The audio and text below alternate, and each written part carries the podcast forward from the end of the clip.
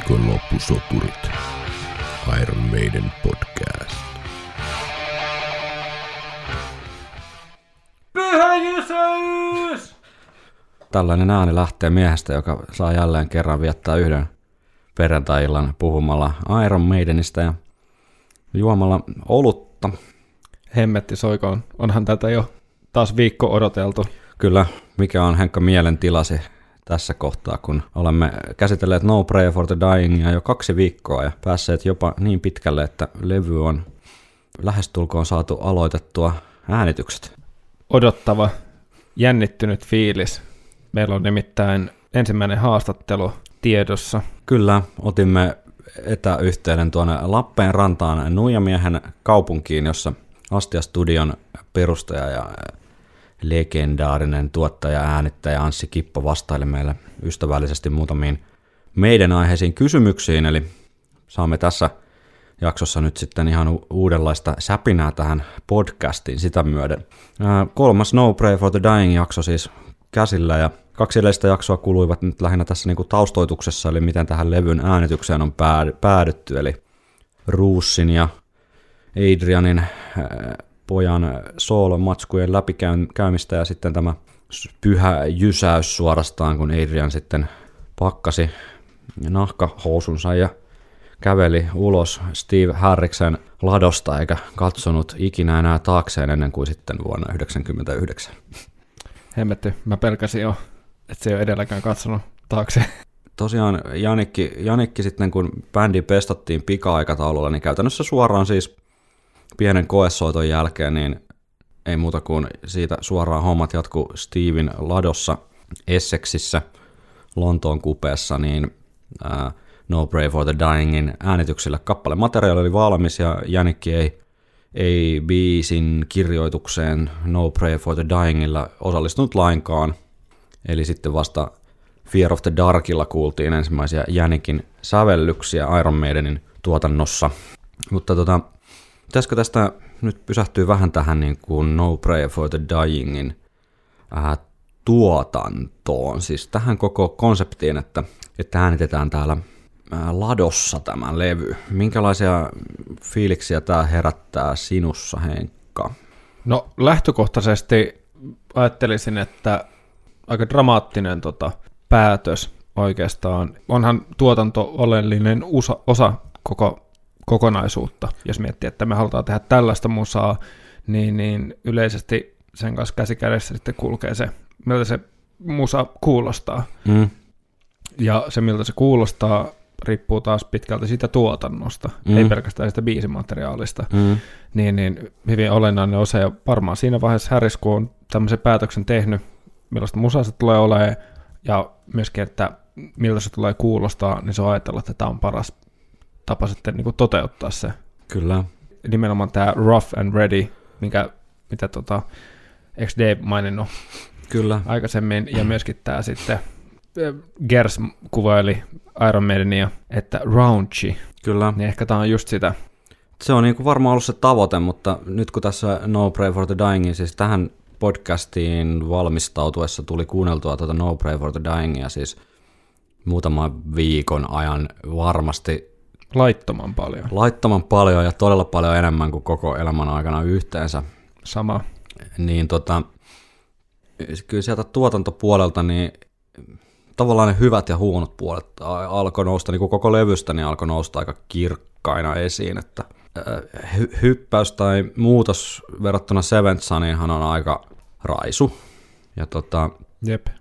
mä en ole niinku, varsinkin rummut on musta ollut aina vähän silleen, meitä joku kuulijakin laitto palautetta, että hän dikkaa kovasti näistä Nico McBrainin rummutuksista tässä No Pray for the Dying, mitä vähän silleen, että no joo, saathan, saahan sitä tykätä monenlaisista asioista. Meitä on, mahtuu onneksi joka junaan ja Iron Maiden on siitä hieno bändi, että siitä löytyy moni, tai siis kaikille jotain kulmaa, josta tarttua kiinni, mutta varsinkin niin kuin rumpu-soundi on mun mielestä ollut vähän kökkö aina, tai semmoinen ohkane. Niin rumpu, rumpuloinnissa tai rumpaloinnissa ei ole, ei. Ei. ei ole niin moitteen, Jep. moitteen sijaan, mutta täytyy sanoa, että tänään kun mä viimeksi kuuntelin, niin ehkä ne jää pikkasen paitsioon. Mutta mut se, mitä tuohon niinku tulee muuten, niin onhan tämä levy niinku soitettu tosi tiukasti yhteen. Ja mm. se on ehkä mun mielestä, jos sä mainitsit tämän niin kuin hyvät ja huonot puolet, niin ehdottomasti tämän levyn hyviä puolia. Mm. Että yhteissoitto toimii ja se ei kuulosta mun mielestä oikeastaan yhtään niin kuin irralliselta. Mm. Joissakin levyissä voi, ei pelkästään meidänin kohdalla, mutta muutenkin, että bändi voi kuulostaa vähän irralliselta, jos sessiot on tehty neljän vuoden aikavälillä ja soitettu siellä täällä ja eri puolilla maailmaa ja näin mm. päin pois, että siinä ei ole sellaista tietynlaista tiukkuutta, mm. niin tässä kyllä mun mielestä kuuluu, että on niin kuin treenattu ja soitettu kimpassa. Kyllä. Otetaanko ATK-yhteys tuonne Lappeenrantaan ja Anssi Kipolle ja tuota, kuunnellaan hieman Anssin ajatuksia tästä aiheesta. Ilman muuta.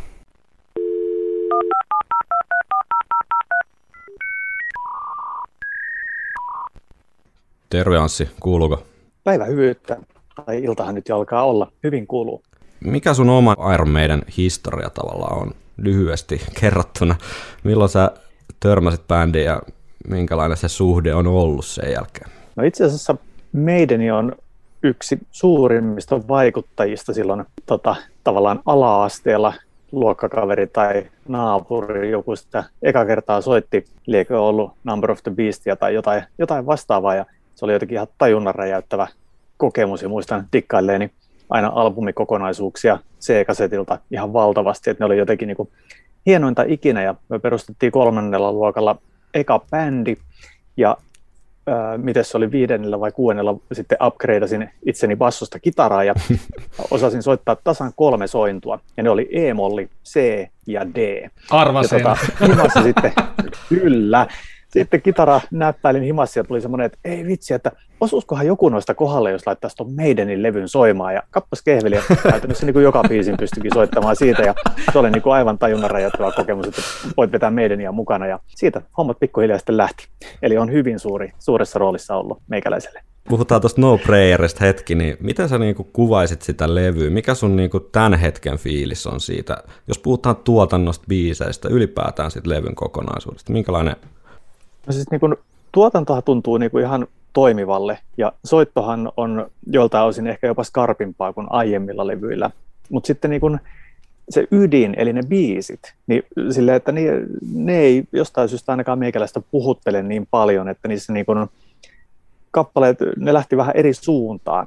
Ja siitä on myöskin aika paljon, paljon niin kuin tuolla mediassa keskustelua, keskustelua tästä kyseisestä aiheesta, että se niin kuin tavallaan rikkoi sen siihen asti jatkuneen kaavan ja se lähdettiin toisenlaisille linjoille ja tuli kitaristivaihdosta itse asiassa ilmeisesti vielä niin kuin samaan asiaan liittyen, että siellä ei sitten ollut kohdannut ne tulevan albumin musiikilliset näkemykset ja tota, joku niissä biiseissä on, että sitten tänään vielä niin kuin dikkailin No Prayer for the Dying-albumin läpi ja siellä valitettavasti useassa kappaleessa tuli semmoinen laskuhumalainen fiilis, ja se on aina vähän semmoinen huono, huono merkki, kun albumi kuuntelee ja tulee sellainen olo, mutta toki siellä on kyllä hetkensä ja siellä on hienoja, hienoja kohtia paljon kiinni, mutta sitten se kappalemateriaalissa oli jotain, mm. mikä ei tuntunut, ja sitten mietin myös, että siinä, sen, siinä on erilainen energia, se on mm. vähän energiattomampaa kuin ne aiemmat albumit. Kyllä, miten sä ammattilaisena, niin kuin just tuosta tuotannosta mainitsit, että sinänsä ihan ok, niin minkälaisia fiiliksiä sinulle esimerkiksi tänään nousi mieleen, kun kuuntelit sitä ihan yksittäisistä niin kuin soittimista niiden, niiden tota, soundista ja levyyleissoundista? No soundipuolella just, että tavallaan se on vähän niin kuin hengetöntä ja energiatonta, että tavallaan rummut vaan niin kuin, ne ei niin kuin tunnu kehossa, vaan ne vaan silleen niin kuin, kyllä ne niin kuin rummulle kuulostaa, mutta siinä on jotain, jotain, mikä niin kuin, ei kuitenkaan Nico McBrain hirveän hiljaa rumpua lyö, että tavallaan siinä, että sieltä jotain, jotain sellaista puuttuu. Tuotantohan on ihan niin kuin, mielestäni toimivaa, siellä on hienoja, hienoja kikkailuita, missä menee tota, lefti ja raitti vuorottelee kitarat nopealla, sykkelee jotain niin kuin, solo, solo-osio-tyyppisiä juttuja, niin tavallaan siellä on paljon semmoista niin kuin, tuotannollisesti se on toimiva levy, mutta joku siinä vaan sitten mättää, mikä ei niin kuin, omalla kohdallani ei sitten me kanna sinne maaliin asti. Toki siellä on, on hetkiä kyllä, missä homma toimii mainiosti.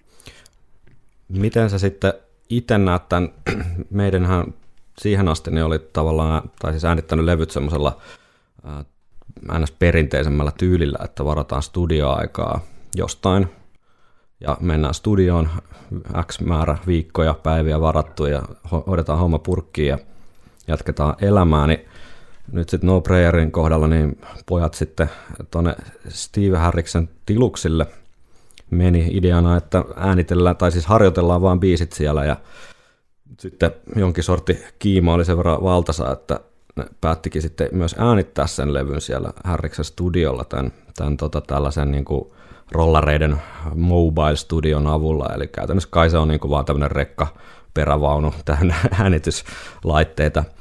Miltä tämmöinen niin työskentelytapa kuulostaa sulle tuottaja, äänittäjä, ammattilaisen näkökulmasta? Minkälaisia mahdollisia hyviä puolia tai sitten mahdollisia niin kuin vaaroja tai haittapuolia tämmöisessä työskentelytavassa voisi olla? Kaksijakoiset fiilikset tulee, että esimerkiksi hyvin useinhan bändit haluaa lähteä muualle tekemään albumin, ettei ne testa vaikka kotikaupungissa tai etenkään niin kuin omassa kotonaan, koska sitten jos tehdään himassa, niin sitten pitää käydä ko- koiraa ulkoiluttaa ja sitten on niin kuin kaiken, kaiken maailman ruoanlaittovuoroja ja kaikkea muuta, kun taas sitten ymmärsin, että mikä oliko Number of the Beast edellinen, minkä hän oli tehnyt Englannissa, kaikki mm. muut albumit ne olisi siitä tehnyt muualla, näin muistelisin. Joo, että kyllä. tavallaan, että sinne kun lähdetään tekemään levyä, niin sinne mennään ja keskitytään täysin ja tehdään näin. Että se on ainakin yksi, mikä on sitten, että jos sitä tehdään siellä koti, kotikulmilla, niin siihen tulee paljon, paljon sitten semmoisia häiritseviä tekijöitä. Tosin sitten taas siinä on se plussapuoli, että tavallaan sitten kun on tutussa ympäristössä, niin sehän voi toimia loistavasti. Ja jos oikein ymmärsin, niin se äänitettiin siis Steve Harris-nimisen basistin Ladossa. Kyllä. Ja tota, Latohan on oikein toimiva, esimerkiksi vaikka yksi lempialbumeista, niin Neil Youngin äh, Harvest on äänitetty Ladossa, eli vuonna 70 julkaistu huikea levy, ja siellä äh, semmoista legendaa kerrotaan siitä sen levyn miksauksesta, että Neil Youngin kommentti oli aina miksauksessa, että lisää latoa. Eli tota, hän diikkaili siitä Ladon soundista itsessään. Eli niiltä osin niin siinä on paljon hyvää. Ja sitten esimerkiksi toi rollareiden mobile track recording systeemi, niin sehän oli jostain 60-luvun lopusta asti ollut, mm. ja sehän oli todella niin kuin haluttua tavaraa. Zeppelin kolmonen, nelonen on ainakin tehty sillä useita, useita albumeita tosi kuuluisille Joo. artisteille, niin tavallaan se itse setappihan on oikein toimiva. Ja sitä niin kuin ne usein esimerkiksi Zeppelin äänitteli siellä jossain kartanossa, mihin se vietiin kartano, missä huuttiin, että kummittelee, he soittivat akkareita ja lauluosioita äänittivät siinä pihalla paljon jaloin tota, pihamaalla, mikä on myöskin aika, aika siistiä. Oliko tämä se, sori, oliko tämä se, missä Bonham soitti sitten siellä porras. Portaikossa. Portaikossa, joo. Kyllä, When eli Levy sitten breaks. nelosalbumin, juuri näin, nelosalbumin When the Levy Breaks-kappaleen oikea rumpusoundi on sieltä samoista sessioista, eli niin kun se äänityskattaus on ihan kohdallaan. Joo, enemmän Mut, tota, portaikkoa. En sitten, enemmän olisi tarvittu portaikkoa tai latoa siihen kyllä mukaan. Joo. Tästä, tästä saa ihan hauskan tämmöisen ajatusleikin, että mitä jos sitten edellinen levy oltaisiin äänitetty vaikka ladossa. Niin. Että miltä Sevensan, mitenköhän ne kaiut ja suhisisiko siellä heinä vai en tiedä. tota, Tuo on mielenkiintoinen, mielenkiintoinen kulma. Miten, mikä sun mielipide on siihen, että tavallaan tässä oli just niin kuin sä itsekin sanoit, että semmoinen tietynlainen kaipuu tai jonkin sortin ajatus taustalla just tässä No Prayerin teossa, että mennään sinne jotenkin juurille tai jotenkin sinne alkuun alkuvoimaseen, punkahtavaan, rockimpaan meidän ja ei, ei enää sitä niin progea, progea tota Seventh Sun Somewhere Time meininkiä, niin onnistuuko se sun mielestä? Kuulostaako se sun mielestä niin kuin vanhalta meidäniltä, uudelta meidäniltä vai jotain siltä väliltä vai miltä se kuulostaa? Omaa korvaa se kyllä kuulostaa enemmän uudelta meidäniltä, että en, en sitä niin kuin, ei miellä sinne niin kuin vanhan, vanhojen albumeiden suuntaan, että siinä oli jotain niin kuin, harvoinhan sitä, tai etenkin jos lähdetään yrittää, että tehdään tollasta, niin se hirveän harvoin onnistuu, mm. että kun mm. tavallaan biisien pitää vaan niin kuin syntyä ja sitten niiden pitää saada olla just semmoisia niin kuin ne on, että sitten kun niitä ruvetaan niin kuin tietoisesti tekemään, että nyt tehdäänkin tällaista, niin mun mielestä silloin yleensä käytännössä poikkeuksetta mennään niin kuin pöpelikköön siinä hommassa, että mm.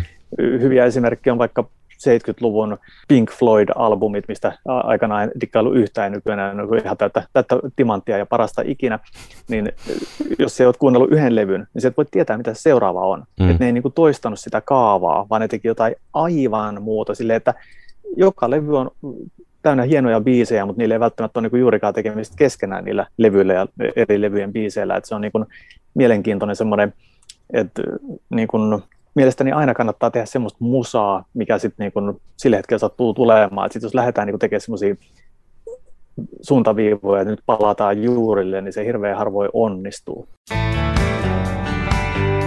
Viikonloppusoturit. Siinä oli suhteellisen väkeviä sanoja Anssi Kipolta. Hän oli siis sitä mieltä, että periaatteessa suhteellisen toimiva konsepti voi olla tuommoinen ladossa äänittäminen. Että miksi, miksipäs ei. Mutta että ehkä tässä No Prayerin tapauksessa niin se ajatus ei ole sinne ihan loppuun asti sitten kantanut kuitenkaan, kaikilta osin ainakaan. Joo, siinä Ansilta kritiikkiä tuli vähän enemmän just tänne taiteelliseen puoleen, Joo. eli sinne niin biisimateriaaliin. Ja mm. mitä tuossa itse aloin just miettimään, kun tuossa lopussa hänkin sanoi, että jos tekee liian tarkkoja tämmöisiä suuntaviivoja ennen kuin mm. aloittaa sen varsinaisen ö, tavallaan sen sisällön tekemisen, eli just nimenomaan sen biisin, biisimateriaaliin, mm. niin mä ymmärsin tai tulkitsen, että jonkunlainen kultainen keskitie olisi se, että, että tekee sen materiaalin ensin ja sitten tavallaan miettii sen formaatin, mm. että missä se tulee ulos. Tässä tapauksessa tarkoittaa tuotanto, että halutaanko, että tässä, biisi, äh, tässä musiikissa tai tällä levyllä kuuluu se lato, ja jos se päätös tehdään jo siinä vaiheessa, kun ei ole tavallaan vielä biisejä mm. niin kuin äänitettäväksi asti, niin että se voi tavallaan ampua omaan jalkaan siinä kokonaisuudessa myöhemmin. Mm. Itse kyllä allekirjoitan tuon Anssin ajatuksen hyvinkin vahvasti, että tulee aika vähän niin kuin onnistuneita esimerkkejä mieleen siitä, että joku suht, suhteellisen pitkään menestyksekkäästi jatkanut niin kuin bändi sitten ää, keksii jossain vaiheessa keski- ja hiipiessä, että nyt palataan jotenkin sinne myyttiseen vanhaan. Eihän se niin kuin ikinä toimi, suoraan sanottuna. Koska ethän pysty semmoista, ne on aina yksi, jokainen levy on aina semmoinen niin kuin pulloon houkuteltu sen hetken henki, joka on sinne saatu vangiksi ja saatu tallennettua siihen levylle. Siihen vaikuttaa niin, kuin niin moni asia, kuin ei pelkästään se, että jotenkin se sun ajatus siitä, että minkälaisia biisejä sä nyt rupeat tekemään, vaan se on se kaikki sen hetkinen tilanne ja eri soittajia jotenkin historia siihen mennessä ja minkälaista musaa sä kuuntelet siinä kohtaa, mistä itse asiassa Anssi, Anssin kanssa siis jatkamme myöhemmin keskustelua ja Anssi mainitsee tästäkin asiasta myöhemmin, niin se just tämä, että ei, ei ne niin kuin synny tavallaan, että sä pystyt toistamaan ikinä sitä sen hetkistä juttua. Se on, sen näkee niin kuin kaikessa musiikissa. Itse näen musiikin tavallaan, että se on, sehän on purkitettua aikaa. Nimenomaan. nimenomaan, nimenomaan. Että et, et, et, mitä varten, eikö se hohto on nimenomaan just siinä, että, että tässä on tämä hemmetin hieno juttu, Jep. kuunnellaan tämä 40-60 minuuttia, tämä mm. levy, ja hitto, että tämä on niin kuin, että jos se tehdään uudestaan tai yritetään tehdä uudestaan samalla tavalla tai paremmin, tai, tai vaikka siis tavallaan, että jos se tehdään yhtä hyvin ja se on sama juttu, niin eikö se tavallaan vähennä arvoa molemmilta? niin, niin, ehkä Tai noinkin. sitä hohtoa ainakin. Niin. Ei, en mä tarkoita, että se olisi huono juttu niin kuin suoranaisesti, mutta se voisi vähän sitä, niin kuin, että jos sä voit tehdä jotain erilaista ja tuoda tavallaan jonkun uuden värin pöytään kuin, mm. kuin, niin kuin sitten. Ja eihän siinä niin kuin miettiä jotain ACD siitä, niin se on tehnyt samaa juttua 70-luvulta lähtien. Homma toimii, ei ole niin mihinkään suuntaan kehittynyt ikinä. Ei, ei se kehityskään tietyllä tapaa ole mikään itseisarvo. Että, no Anssi mainitsi tuossa Pink, Floydit, että Pink Floydin, että niillä joka levy kuulostaa erilaiselta. Se on niin kuin ihan okei, okay, oma hyvä juttuunsa, mutta tarkoitan täällä nyt ehkä sit lähinnä sitä, että en, en mä jotenkin myöskään Iron Maidenilta jotenkin vaadi tai odota sitä, että Seventh Sunin jälkeen olisi pitänyt tehdä joku vielä progempi, joku vielä niin kuin villimpi levy. Epäilemättä siis tavoite tai fiilis on ollut aito jotenkin, ainakin niiden bändin mielessä, että nyt tehdään jotenkin semmoista vanhempaa meidän, niin, mutta, mutta niin kuin Bruce tuossa edellisessä jaksossa spekuloi, että ehkä semmoinen jonkinlainen niin kuin menestys, menestys oli niin kuin vaikuttanut siihen kuvaan heidän päiden, päidensä sisällä, että, että koska he on menestyneitä, niin he on menestyneitä. Että he ei voi tavallaan niin kuin tehdä mitään muuta kuin hyvää hyvää ja se on ihan sama, että jos päätetään, päätetään vaan tehdä niin kuin vanhan meidän niin kuulonen levy, niin se jotenkin automaattisesti onnistuisi, mutta eihän se homma silleen toimi.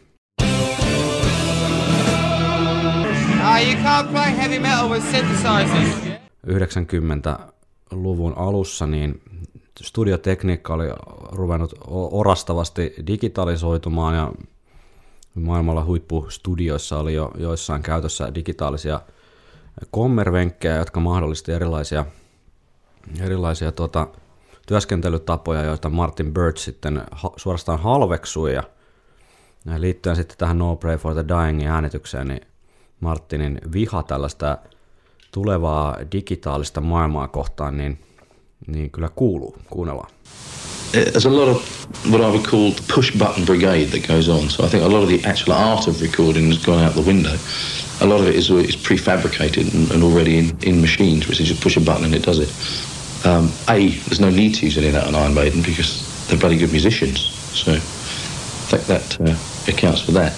And also try to capture the sound of the band. I mean, if I started using samples on guitars or drums, I mean, it's going to completely destroy the original sound of, of the musician anyway.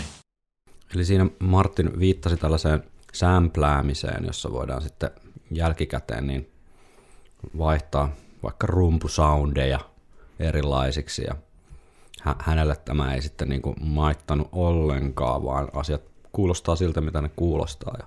Onneksi Iron Maidenin muusikot on niin hyviä kuin ne on. Niinpä.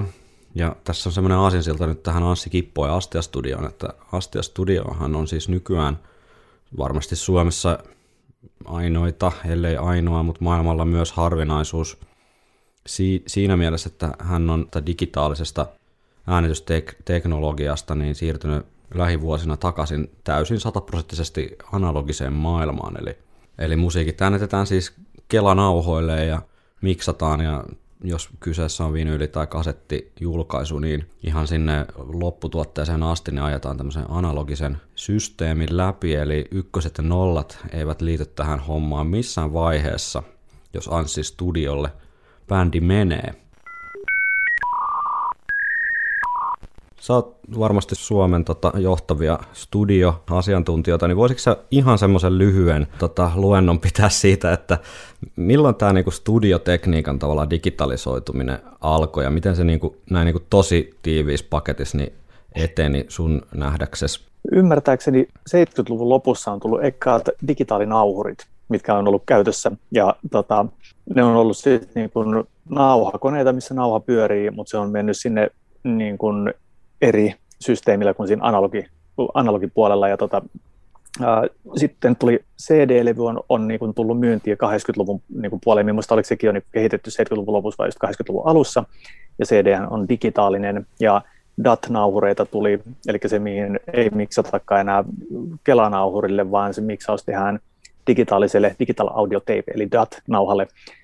80-luvun loppuun, 90-luvun alkuun sitten alkoi tulla näitä niin kuin DAW, eli, eli niin kuin näitä Pro Tools vastaavia, Pro Tools vastaavia laitteita, mikä milläkin nimellä, ja sitten tuli ADAT, eli Alesis firma rupesi valmistamaan ADAT-nimistä järjestelmää, missä on Super VHS-nauhalle kahdeksan raitaa digitaalisesti pystyy äänittämään.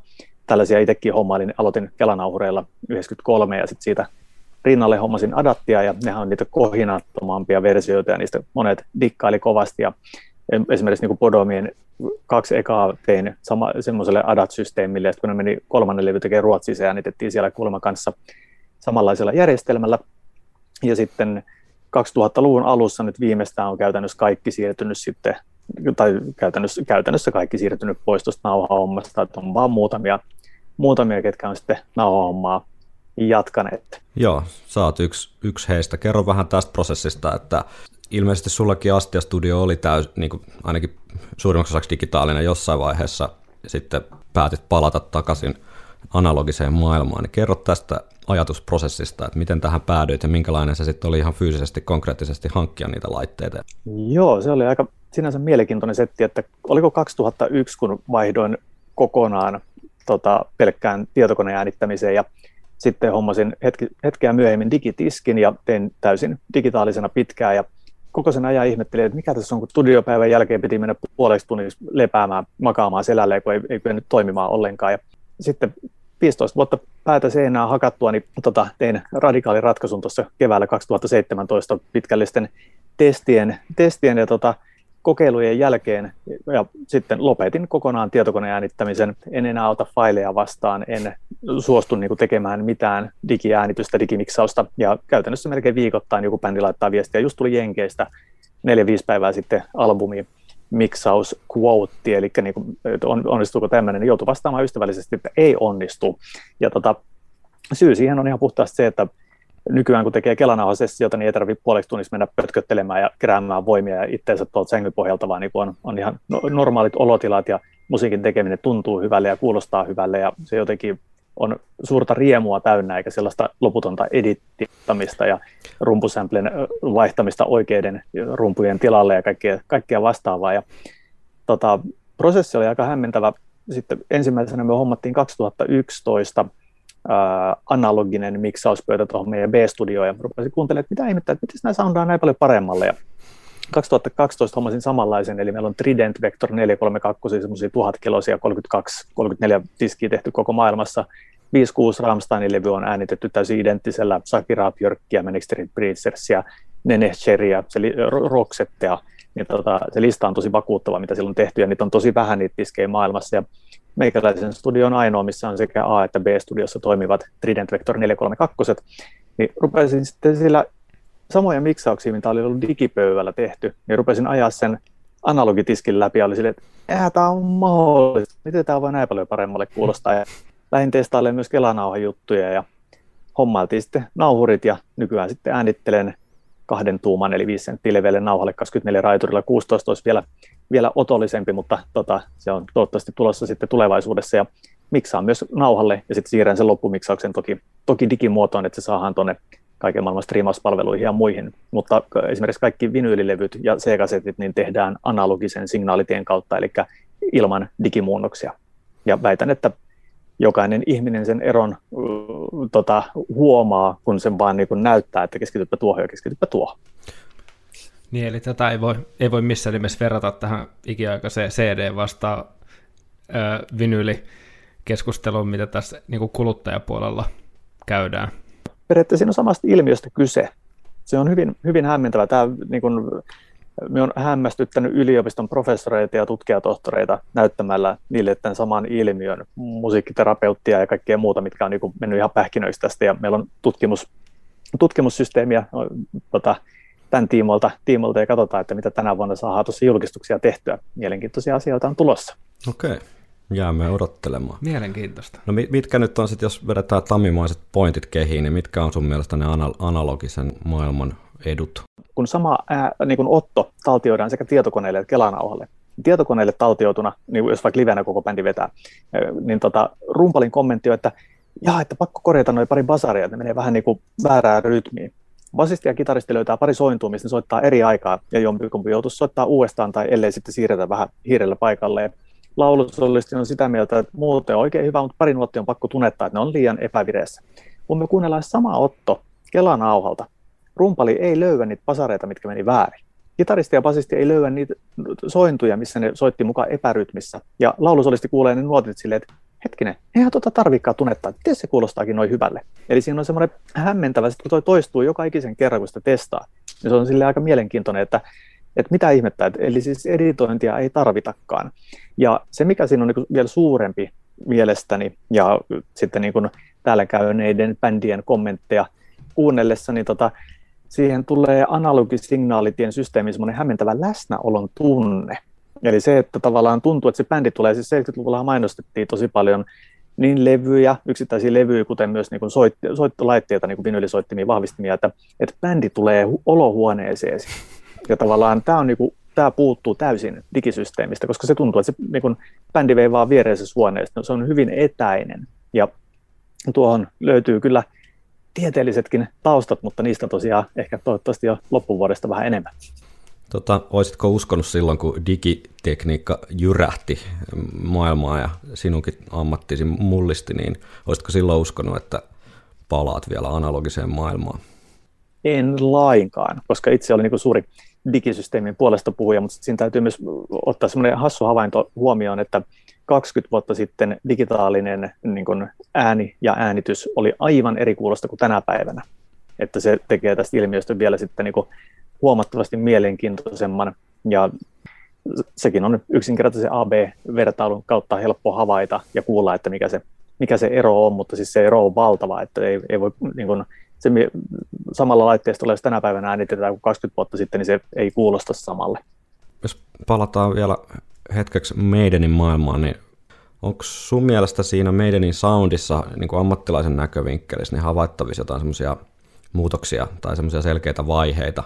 Tota, itselläni kuuntelu tavallaan loppu sitten tuohon No Prayer for the Dying, että sen jälkeen siellä on ollut yksittäisiä jotain biisejä, mitkä on noussut sitten esille, mutta siihen tavallaan se koen niin kuin omalta osaltani, että hyvien, vahvojen albumikokonaisuusten aikakausi päättyi siihen Seventsaniin. Ja sitten en ole periaatteessa on yrittänyt ottaa haltuun sen jälkeen albumeita heiltä, mutta se ei ole vaan tuntunut, tuntunut ihan niin oikealle, mutta siellä alkupäässä niin kyllä, mielestäni siellä on havaittavissa ihan selvästi toi niin ihan jo se aikakausi itsessään, että missä, missä mennään, niin se on niin, kuin, niin siistiä huomata, että vaikkapa tota Power Slaveissa on aika, aika väkevä meininki, ja sitten taas niin kuin, seuraavalla albumilla Somewhere in Timeilla niin muuttuu, se on niin aivan, aivan eri henkisiin kokonaan, että se niin kuin menee vähän niin kuin miten sen aikakauden musiikki menee. Mm. Ja tuossa tota, täytyy ottaa myös huomioon mielestäni tuottaja, eli Martti Koivu, kun voitaisiin sanoa, Martin Birch, niin tota, ää, on tutustunut nyt sitten vinyylilevyihin, kun palasin kuuntelupuolella, niin olen ottanut paljon haltuun hänen tekemiä albumeita sieltä niin kuin ennen meidän aikaa tai meidän niin kuin alku, alkuajoista. Ja se on aika siistiä huomata, että vaikka Blue Oyster Cultin Fire of Unknown Origin, joka on huikea, huikea, huikea albumi. Levy. Niin, tota, Kyllä. Kyllä. Niin tota, siis, sehän on silkkaa meidäniä. Tai tavallaan siis niin kuin, Ei ihme, että ää, meidän siis on siitä. silkkaa, kyllä, meidän on silkkaa Fire of Unknown Originia, koska siellä kun lähtee ne harmoniakitarat ja siellä on monia kohtia, mitkä on selkeästi niin kuin, ää, meidän on kenties omaksunut sieltä tai käyttänyt vaikutteena, vai onko sitten Martin Birch tuonut heidän musiikkiin. Mm. Ää, jos laitat soimaan The Carpentersin olisiko Close to You-albumi, mistä löytyy tota, Mr. Gooder ja tällaisia kappaleita B-puolelta, niin sieltä esimerkiksi niin kun, siellä on niin voimakasta tota, meidän melodiaa, sointukulkua, ja tota, niin kun, se on kuitenkin tehty siinä 70-luvun alussa. Mutta voisin jopa kuvitella, että Steve Harrisin äiti on siellä ru- ruokaa laittaessa kuunnellut Carpentersia, sehän oli kuitenkin kotiäitien musiikkia. Itse dikkaan bändistä valtavasti, niin tota, siellä on niin kuin, voi olla sattumaakin, mutta hyvin voimakkaita liittymäkohtia. Viikonloppusoturit. Siinä oli hyviä kuunteluvinkkejä podcastimme kuulijoille. Jos Iron Maidenin ää, musiikillinen perimä kiinnostaa, niin siitä Anssilta pari kovaa tärppiä, eli Blue Oyster Cult ja The Carpenters ei ole naurun asia. Ei, siis Bökki ei ole naurun asia, mutta no, en tiedä sitten Carpenterista, miten paljon sieltä sitä meidän on, mutta mistä näistä tietää, mitä ainakin, sinä... ainakin harmonioiden osalta. Ehkä, ehkä. Mm.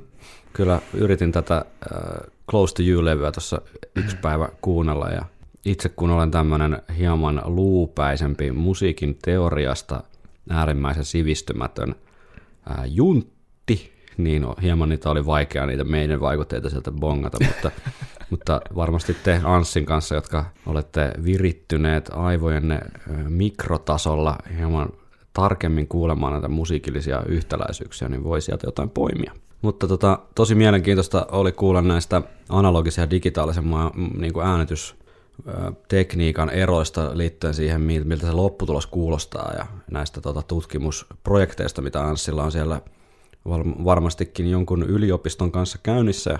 Siinä Anssi lupaili, että ehkä tämän vuoden eli 2021 aikana jotain julkistuksia jo kuullaan näiden tutkimusten tiimoilta, niin odottelemme kyllä mielenkiinnolla.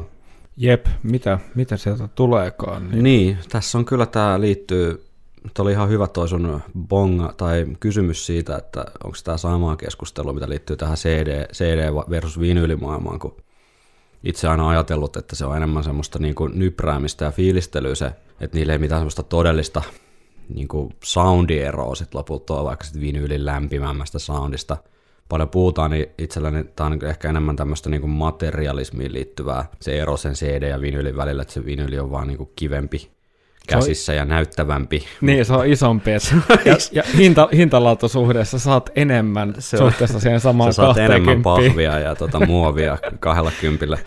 Mutta tota, ilmeisesti täältä löytyy jotain tämmöistä tieteellistäkin taustaa, että asiat oikeastikin ovat hieman erilaisia. Jäämme odottelemaan ja Joo, ja jos toi liittyy tosiaan tuohon, mua näin kuluttajan näkökulmasta kiinnostaa toi just, että kun tämä on niin iänikuinen vastakkainasettelu, että jos tähän loppujen lopuksi saadaan joku mm, closure tavallaan, että digitaalisessa saadaan tarkasti kaikki talteen just silloin, kun se pitää, mutta se, että takaako se tavallaan sen soinnin tunnekuuden ja- tai, tai semmoisen Niin. tunteen herättämisen ja semmoisen jonkun alkukantaisen niin. ää, reaktion sit- synnyn, niin Ja itselläni heräsi vielä sekin kysymys, että tota, vaikuttaako tähän sitten, että onko se alun perin äänitetty digitaalisesti ja sitten myöhemmin tehty vinylipainokseksi, totta. vai se, sehän voi se olla niinku- kyse enemmän siitä. vai alun perinkin äänitetty digitaalisesti, ää, analogisesti ja sitten se on siitä lähtien niin kuin ollut vinyyli, vinyylille ajettu suoraan analogisesti jo aikanaan. Niin ja digitaalisesti toistettu analogi äänitetty soundi, että Niin. niin. ajaako sam- sama asia, mutta Näistä varmaan kuulemme sitten myöhemmin täältä Anssi Kipon maailmasta tutkimustuloksia.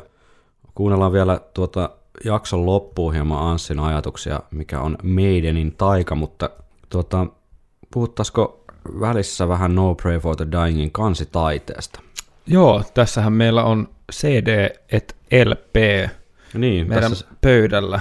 sattumalta t- t- liittyen tähän tuota, vinyyli versus CD, analoginen versus digitaalinen maailma, niin meillä on tässä nämä molemmat versiot.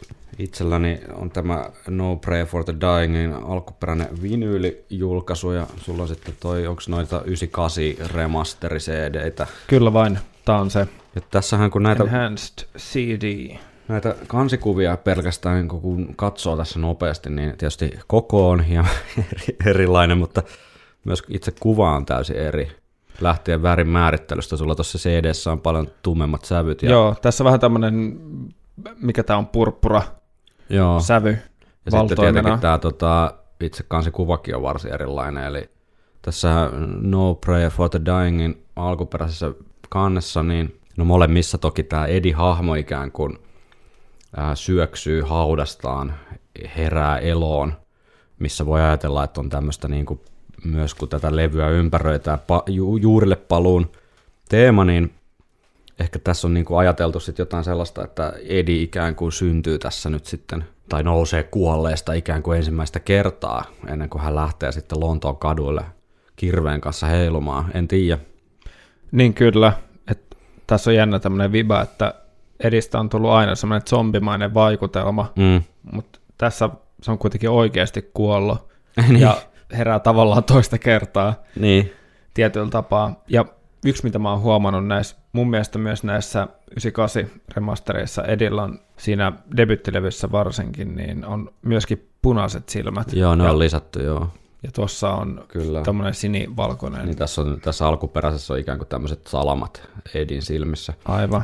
Der- Derek Ricksin tekemä kansi siis tämäkin unohtuu alkuun mainita, eli ei ole varmaan ehkä niitä ihan parhaita töitä tämä, tämäkään, ja sillä tavalla jotenkin sopii ehkä tähän No Pray for the Dyingiin, että tässä kansitaidekin on hieman tämmöinen niin kuin puolitiehen jäänyt jollain tapaa, että tämähän on periaatteessa sama idea kuin Live After Deathin kannessa, eli Edi räsähtää sieltä sieltä tota kuolleista takas maan päälle, mutta toisin kuin Live After Deathissä, jossa on yksi hienoimpia meidän kanssa, Ikuna, jossa on tosi voimakas semmoinen fiilis ja dynamiikka ja semmoinen, kun se, siinä on semmoinen liikkeen tuntu ja semmoinen voiman tuntu. Joo, ja se Salaman välähdys tavallaan just sillä hetkellä, että, että mä jotenkin näen sen, että se Salama valaisee sen hautausmaan just sillä hetkellä, Mm. kun se tapahtuu. Kyllä, niin tota, ja siinä se kuvakulma Live After Deathissä on tavallaan sieltä maan tasol, tasolta tai pikkasen mm. niin kuin alhaalta ylöspäin, kun tässä sitten taas, jos ajattelee tätä kuvaa, niin se kuvakulma on ikään kuin suoraan ylhäältä alaspäin tänne hauta, hauta tota paasiin, tai mikä tämä nyt ikinä onkaan, tämmöinen kivinen hauta. Mm. Ehkä tämä on joku in your face.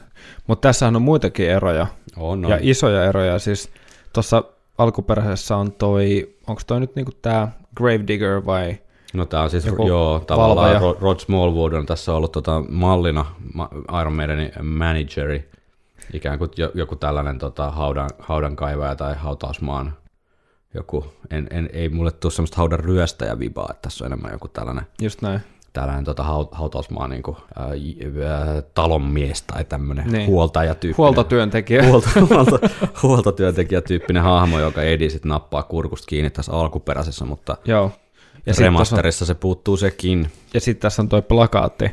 Joo, Ja täällä on tää värssy, joka ei kuitenkaan CD-versiossa näköjään näy kokonaan, mutta Siinä on tota tämmönen teksti kuin After the daylight, the night of pain, that is not dead, which can rise again, joka ei ole tuota, lainausta keneltäkään äh, suoraan, mutta tota, tässäkin on tämmöinen pieni, pieni yhtymäkohta tuonne Live After Deathiin, jossa yhdessä hautakivessä on, on tota Lovecraft-runoutta muutama värssy, niin tähän on sitten lisätty tämmöistä hieman Lovecraftilta kuulostavaa runoutta, joka ei kylläkään Lovecraftia tai ketään muutakaan ole. En tiedä kenen kirjoittama, veikkaan Steve Harrista. Tähän liittyy siis se, että Derek Riggsin omien sanojen mukaan niin tässä alkuperäisessä kansitaiteessa, jossa tämä hautaplakaatti on siis jäänyt tyhjäksi ihan painoon asti, niin hän jätti sen ikään kuin tyhjäksi sitä varten, että siihen voisi lisätä jotain tekstiä, mutta meidän ei sitten koskaan siihen mitään lisännyt, vaan se meni tällaisenaan. se on hyvä noin. Se on, se on hyvä noin. Steve, Steve Harriksella on myöhemminkin ollut tapana tyytyä hieman semmoisiin niin kuin välivaiheen kansitaiteisiin. Niihin palaamme sitten 2000-luvun puolella myöhemmin. Ei se ole 2003 julkaistu. Ei, Dance of Deathin kansitaide on just semmoinen, kuin taiteilija sen ajatteli ja halusi. En mä tiedä, mitä tästä tapahtuu. Eihän tämä Derek Riggsin niin piirto jälkikäy, jos katsot tätä vinyylin kantta, se edellä se näkyy vähän huonommin, koska sitä on sitten digitaalisesti muokattu. Ja näin, Enhanced. Enhanced, joo. Tämä ihan orkkis vinyylikansi, niin Se on, on niinku vähän vähän niin kuin raff, tämäkin on niinku raffimpaa. Niin, mutta- mm, Mehän aikaisemmin tästä niin kuin mikin ulkopuolella, me myös jutellaan muuallakin kuin täällä no joo, luolassa. harvemmin, harvemmin nykyään. Niin, niin tota, siitä, että onhan toi työn jälki, niin kuin, kun myöhemmin, myöhemmin päästään noihin sinkkujen kansiin myös, että se on kaikkinensa aika lailla raffimpaa ja On. raaempaa. On, on. Että onkohan bändiltä, Harrisilta niin kuin tullut toive tai suoranainen käsky siihen, että tehdäänpä nyt vähän tämmöistä raffimpaa, että kaivan ne samat tussit, mitkä on ollut silloin Mm. niin kuin ekojen levyjen aikaa Totta, se voi käytössä, olla. niin että teepä niillä, mitä pystyt. Ja, Se voi hyvin olla. Ja- Tota, ehkä tässä on sitten just haettu vähän sitä jotenkin, niin kuin, että on semmoinen real, vähän niin kuin lainausmerkissä realistisempi, jos tämmöisestä zombista nyt voi realistisena puhua, mutta ää, niin, tämmöinen tupla maa, maanläheisempi jotenkin tämä Edikin, se niin kuin tavallaan alkuperäinen monsteri, murhaaja Edi, eikä, eikä mikään Egyptin sfinksi tai mystisessä jäämeressä leijuva torso Edi. Niin, kyllä. Mua kiinnostaisi kuulla, mikä on yleisön näkemys niin kuin tästä, nimenomaan tästä kannesta, koska mm. Monesti niin kuin nämä aikaisemmat varsinkin just, ainakin Number of the Beastista eteenpäin, niin kerää aika tosi suurta kiitosta ja, mm. ja Mm. tota, arvostusta, mutta mitä mieltä yleisesti jengi on tästä esimerkiksi kannesta? Joo, me ollaan hieman tuudittauduttu jo tähän niin kuin tyytyväisyyden tilaan niin kuin Iron Maiden vuonna 90, että kun sitä palautetta on tullut niin paljon, niin ei ole ehkä muistettu sitä enää samalla tavalla kannustaa sen lähettämiseen, mutta olen täysin samaa mieltä, että ajatuksia, mielipiteitä, palautteita ja kehitysehdotuksia ehdottomasti saa laittaa tulemaan kaikkia Instagram, Facebook, et sähköpostikanaviamme pitkin, niin mielellään niitä kyllä lueskellaan. Nämä bändikuvat tässä viinyylissä on myös tämmöistä suhteellisen ää, synkkää ja tämmöistä rouheita meininkiä, eli jätkät on nahkatakeessa hautuumaalla ja Nahkatakit ja farkut. Nahkatakit ja farkut on, ovat vahvasti palautuneet tähän Iron Maidenin visuaaliseen luukkiin, mihin tota, päästään tuossa myöhemmin, kun päästään tuota levy seurata kiertuetta vähän perkaamaan, niin myös paneutumaan. Eli hieman tämmöinen riisutumpi tai yksinkertaisempi meininki tässäkin. Ja siinä on siinä sisäsliivissä on vissiin tämä sama kuva kuin cd on taas takakannessa. Joo, se on tosin tuossa 98 remasterissa jotenkin noin tummat sävyt on vedetty aika tolleen tappiin, että sitten ei taho saada mitään selvää, kun tässä vinyylin sisä, sisä tota, mikä tämä nyt sleevi onkaan, niin tota, tässä on taas vähän niin kuin kirkkaammat värit ja salama on räpsähtänyt vähän paremmin.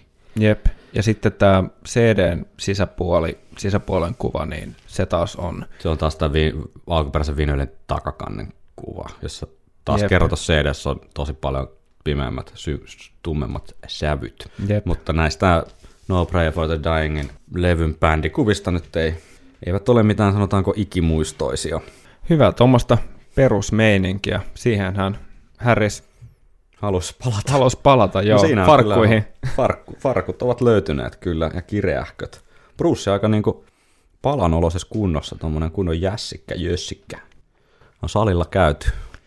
Joo, ja siinä on parhaan sänki myöskin niin kuin Kyllä. annettu, annettu rehottaa. Siinä on muutama kaksi-kolme päivää vähintään annettu partakoneelle leediä. Jep, ainakin, ainakin aamupäivä. Ehkä tästä vielä mainittakoon semmoinen pieni knoppi, jos olet todella kiinnostunut Iron Maiden knopeista, minkä vuoksi varmaan kuuntelet tätä podcastiakin, niin tämä remasterin kansi, josta Rod Smallwood, henkinen haudan hoitaja, on tota poistettu, niin se on siis käytännössä alkuperäisestä k- kansitaiteesta on poimittu toi Edi ja hieman tota hauta kiveä tai tota hänen hauta mausoleuminsa kantta ja sitten lop- loput on tehty digitaalisesti sinne taustalle. Derek Rix itse kommentoi, että käytännössä piirsin sen 90 prosenttisesti uusiksi. Eli siinä on enää melko vähän sitä alkuperäistä jäljellä. Siinähän näkyy semmoista niin kuin jännää luurankoa massaa siinä. Olin just sanomassa tuolla yläkulmassa. Joo, että sitä ei ole alkuperäisessä kannessa ollenkaan. Ja netistä jos käy katsomassa sen ikään kuin lainausmerkeissä oikein alkuperäisen kuvan, mistä toi sit vähän CD-kansimuotoon on tota, pikkasen jouduttu tiivistämään, niin siinä näkyy ehkä paremmin noin tuommoiset luurankomeret, jotka on tämän hautakiven molemmin puoli, joka ehkä sitten pienellä tietyllä tapaa niin kuin tuo sitä semmoista kaivattua meidän mystiikkaa tuohon, että onko se nyt sitten ihan tavallinen hautausmaa, missä tämä Edin, Edward the Headin hauta sijaitsee, vai onko se kenties joku tällainen vähän myyttisempi meidän hautausmaa? Niin, kyllä, tuo hyvä pointti. Tässä näköjään tässä CD-ssä, remasteroidussa CD-ssä on tämä keskitetysti tämä alkuperäinen kansikuva. Niin siinä itse levyssä. Itse levyssä, joo. Joo, eli semmoinen kuitenkin jätetty sinne muistutuksena siitä, että mistä on lähdetty. Ah, you can't play heavy metal with synthesizers. kovin paljon enempää ei nyt kansitaiteesta tällä kertaa keskusteltavaa riitä, koska se on hieman tuommoinen niin väliinputoja, tai sanotaanko nyt keskinkertainen Derek Riggs tuotos. Mutta huhtikuuhun 90 mennessä niin uh, No Pray for the Dying-levy oli siis Steve Harriksen ladossa Essexissä äänitetty ja varsin ripeässä aikataulussa siis, kun ajattelee, että tammikuussa bändi sinne, sinne tota Essexiin valui kokonaisuudessaan paikalle ja välissä vielä kitaristikin sai kenkää ja etittiin uusi ja Janik Gersi korvaamaan Adrian Smith sitten, niin huhtikuuhun mennessä Steve Harriksen sanojen mukaan niin levy oli äänitetty tuolla neljäs kuukaudessa. Siihen aikaan niin suhteellisen sähäkkä suoritus lokakuun ensimmäinen päivä 1990, niin No Prayer for the Dying levy julkaistiin. Verrattuna Seventh Suniin niin ei, ei mitenkään niin kuin heikosti menestynyt, eli bändin kotikentällä isossa Britanniassa, kun Seventh Sun nousi lista ykköseksi niin korkeimmillaan, niin No Prayer oli kuitenkin korkeimmillaan siellä kaksi, ja itse asiassa sattumalta Suomessa ihan sama tilanne, eli Seventh Sun oli, oli ilmeisesti tai aikanaan niin korkeimmillaan lista ykkösenä, kun No Prayer sitten pääsi vaan sijalle kaksi. Amerikassa kultaa, Isossa-Britanniassa kultaa, Kanadassa platinaa, isoja tuommoisia markkina-alueita ja erittäin mm. hyvää levymyyntiä. Eli kyllä siinä mm, tietyllä tapaa niin varmasti se tilanne on ollut, että levykohtaan on ollut aika korkeat odotukset Seventh Sunin jäljiltä ja vaikka sitten myöhemmin No Prayer for the Dying on, on tuota tuomittu hieman sinne niin kuin meidän levyjen heikompaan osastoon osittain, tai siis pitkälti sy- hyvästä syystäkin, niin ilmestyessään niin kuitenkin menestyi ihan, ihan hyvin. Mm, kyllä. Vihdoin alkaa se hetki koittaa, että ensi viikolla pääsemme jo varsinaisten kappaleiden pariin. pariin. Tässä on kolme tuntia vierähtänyt aika hyvin taustottaessa. Ja hyvät kuulijat, tämä on lupaus. Me oikeasti päästään sinne. Joo, ensi viikolla oikeasti tapahtuu. Pahoittelut sinne Tonille saunaan, että, että tota, olet joutunut nyt kolme viikkoa jo saunomaan pelkästään meidän ääniämme kuunnelle, mutta ensi viikolla soi myös Iron Maiden, ei hätää, laitat vaan kaljat kylmään ja saunan ensi viikon perjantainakin päälle, niin hommat kyllä mennään eteenpäin ensi viikolla. Ja tällä kertaa loppusanat menee tuottaja legendalle Anssi Kipolle. Kyllä, koska tällaisen oikean asiantuntijan saimme kerrankin jututettavaksi sen sijaan, että höpöttelemme täällä vaan keskenämme, niin emme, ei, emme, ole, tai emme malttaneet olla kysymättä Anssilta, että kun olemme tästä tuottajan roolista aikaisemmin tässä podcastissa puhuneet ja hieman spekuloineet siitä, että mikä Martin Birchin rooli tässä meidän niin ikään kuin menestyksen kultakaudella on ollut, niin kysymme vähän Anssi Kipolta, että minkälainen tuottaja hän on ja mitä hän näkee tällaisen tuottajan roolin ylipäätään bändin ikään kuin kuudentena jäsenenä tai, tai ylimääräisenä väliaikaisena jäsenenä. Ja kysymme myös häneltä, että mikä hänen mielestään on Iron Maidenin taika sitten lopulta kaiken pinnan alla. Ja lopetamme tämän jakson Anssi Kipon asiantunteviin sanoihin ja palaamme ensi viikolla vihdoin ja viimein Iron Maidenin No Prayer for the Dying Eleven kappalemateriaalin tiimoilta. Lähdetään liikkeelle pommikone-tunnelmissa ensi viikolla. Ensi viikkoon. Miten sä kuvaisit, minkälainen tuottaja sä oot? Puututko sä bändin biisimateriaaliin vai enemmän keskityt siihen yleiseen, että saadaan ne biisit hyvällä fiiliksellä nauhalle ja saadaan se oikea tunne sinne ja, ja oikeat soundit siihen oikealle kyseiselle bändille? Minkälainen tuottaja sä oot? Sanoisin kyllä niin, että puutun biisirakenteisiin, jos on tarvetta. Ja puutun sanotuksiin, jos on tarvetta. Puutun laulurytmityksistä lähtien melodioihin, harmonioihin, mihin tahansa, jos on tarvetta. Ja tota, en sano niin, että tämä on ainoa keino, miten tehdään, tätä ei voi muuten tehdä, vaan niin kuin enemmänkin niin, että, hei, että voitteko kokeilla treeniksellä näin ja näin ja näin, vaihtaa ton kohan tai näin. Ja joskus sitä tarvii, joskus ei tarvii, se on ihan niin kuin tapauksesta kiinni, että ei ole, ei ole semmoista niin kuin sapluunaa, minkä mukaan mennään, vaan se on aina, aina joka kerran niin kuin tapauskohtaista. Ja sitten annan, annan ehdotuksia, ja jos bändi kokee ne omakseen, niin sitten ehdottomasti niitä käytetään. Ja sitten samalla tavalla taas, kun bändi tulee studioon, niin niin koen, että tuottaja on niin kuin vähimmillään se, joka vastaa, että aikataulussa pysytään. Ja sitten taas enimmillään se on niin kuin yksi bändin jäsen, ja koen niin, että tuottaja on niin tunnelman luoja. Eli tavallaan kun studiossa pitää luoda niin kuin rento ilmapiiri, semmoinen vapautunut ilmapiiri, missä niin kuin luova voima pääsee valloille ja missä uskaltaa tehdä kaikkia, ettei tarvitse niin varoa ja sille hyssytellen tehdä mitään, niin sitten se on varmaan niin kuin yksi suurimmista asioista, että siellä niin kuin, kannustetaan soittajat, laulajat ylittämään itsensä luomalla sellaiset olosuhteet, ja niin kun, kun huomaa, hei, että toi on tämän tyypin vahvuus, niin sitten niin lähdetään boostaa sitä. Se on vähän aika haasteellista sanoa. Me usein kuvaan tätä niin, että tuottaminen on enemmän ehkä vähän niin kuin elokuvaohjaaja. Eli annat huippunäyttelijöille kameran, ne saa varmaan ihan hyvän leffan aikaa. Mutta sitten jos me otetaan siihen vaikka joku niin kuin oikeasti huippu ohjaaja, joka sanoo, että ei, ei, että äläpä nyt Jack Nicholson niin sano sitä näin, vaan ota tämmöinen tunnetila ja sitten otetaan se kamera tästä ja siirretään se tonne ja otetaan niin kuin aivan eri tavalla, että tavallaan niin kuin hänen näkemys voi mu- muuttaa sen tietyn kohtauksen ihan toisenlaiseksi, koska hän niin kuin tavallaan tuo siihen sitä omaa osaamistaan. Ja jokainen hoitaa sen oman tontin, ja silloin hän vielä tekee sen niin kuin loppusilauksen siihen, niin tavallaan ton tyyppistä, että niin kuin koen, koen ehkä enemmän, että on se, niin kuin se elokuvan ohjaajana, että hakee vaan niin kuin tunnetiloja, että siellä kun Children of Bodomin albumia ollaan äänitetty ja melodia ja kitaroita soiteltu. Silloin neljä vuotta rundasin heidän keikkamiksaajana ympäri maailmaa ja me nähtiin, miten japanilaiset fanit aina itki siellä keikolla, kun ne oli vaan niin fiiliksissä. Niin sitten me soitettiin niitä kitaramelodioita, että tämä, on, tämä melodia on nyt niille japanilaisille faneille, että jos ei ne itke, niin tämä ei ole hyvä. Ja sitä soitettiin niin kauan, että niinku itse hyvä, että ne, miltei itkin siellä, kun se kuulosti vaan niin käsittämättömän hyvälle. Ja sitten niinku uskoin, että no nyt itkee kyllä japaniinialaiset fanitkin. Tähän, tähän niin kuin ohjaaja näyttelijävertaukseen, niin, niin tavallaan tämä käsikirjoitus tai skripti on sitten tavallaan niin kuin se itse sisältö, eli se kirjoitettu musiikki. Jos näyttelijät on nämä muusikot ja, ja tuottaja on sitten niin kuin ohjaaja. Vai ymmärsinkö Kyllä. oikein? Täysin oikein. Eli se paraskaan skripti, anteeksi, huonoinkaan skripti ei muutu kullaksi niin kuin huippunäyttelijöiden, huippuohjaajan käsissä, vaan aina siihen tarvitaan se, että se lähtökohta, eli niin kuin se biisi pitää olla semmoinen, että se koskettaa. Ja joku kun laittaa e-molli CDn perän jälkeen, niin karvat nousee pystyyn, ja toinen kun laittaa e-molli CDn perän jälkeen, niin ei mitään tapahdu.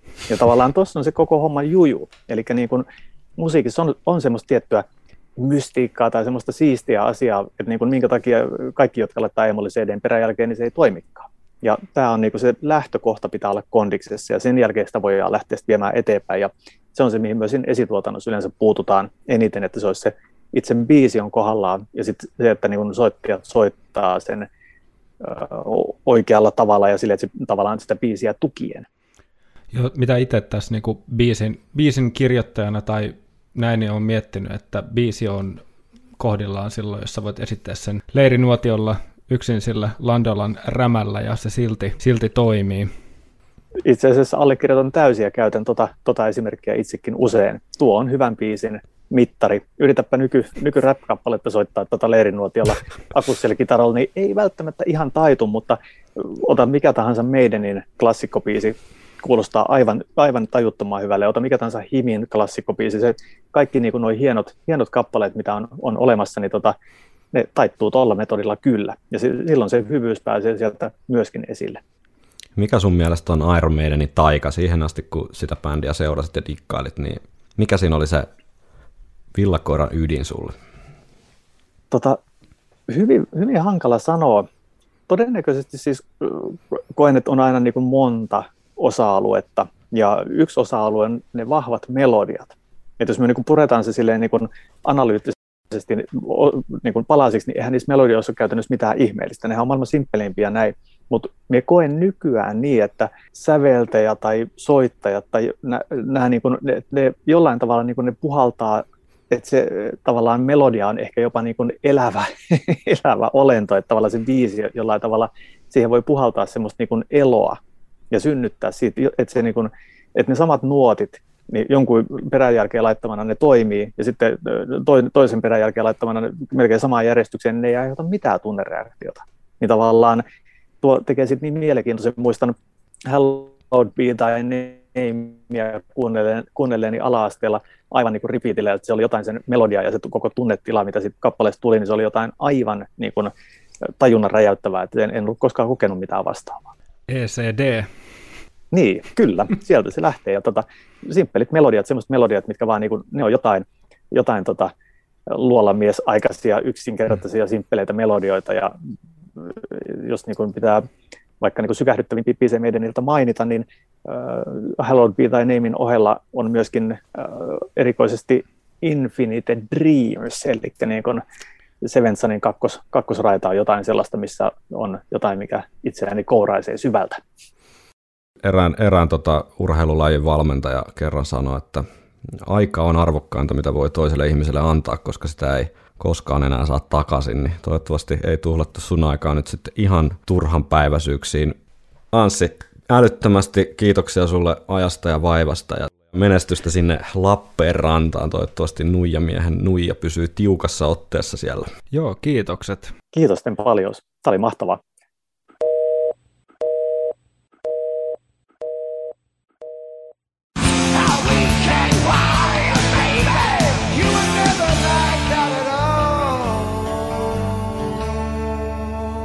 Viikonloppusoturit.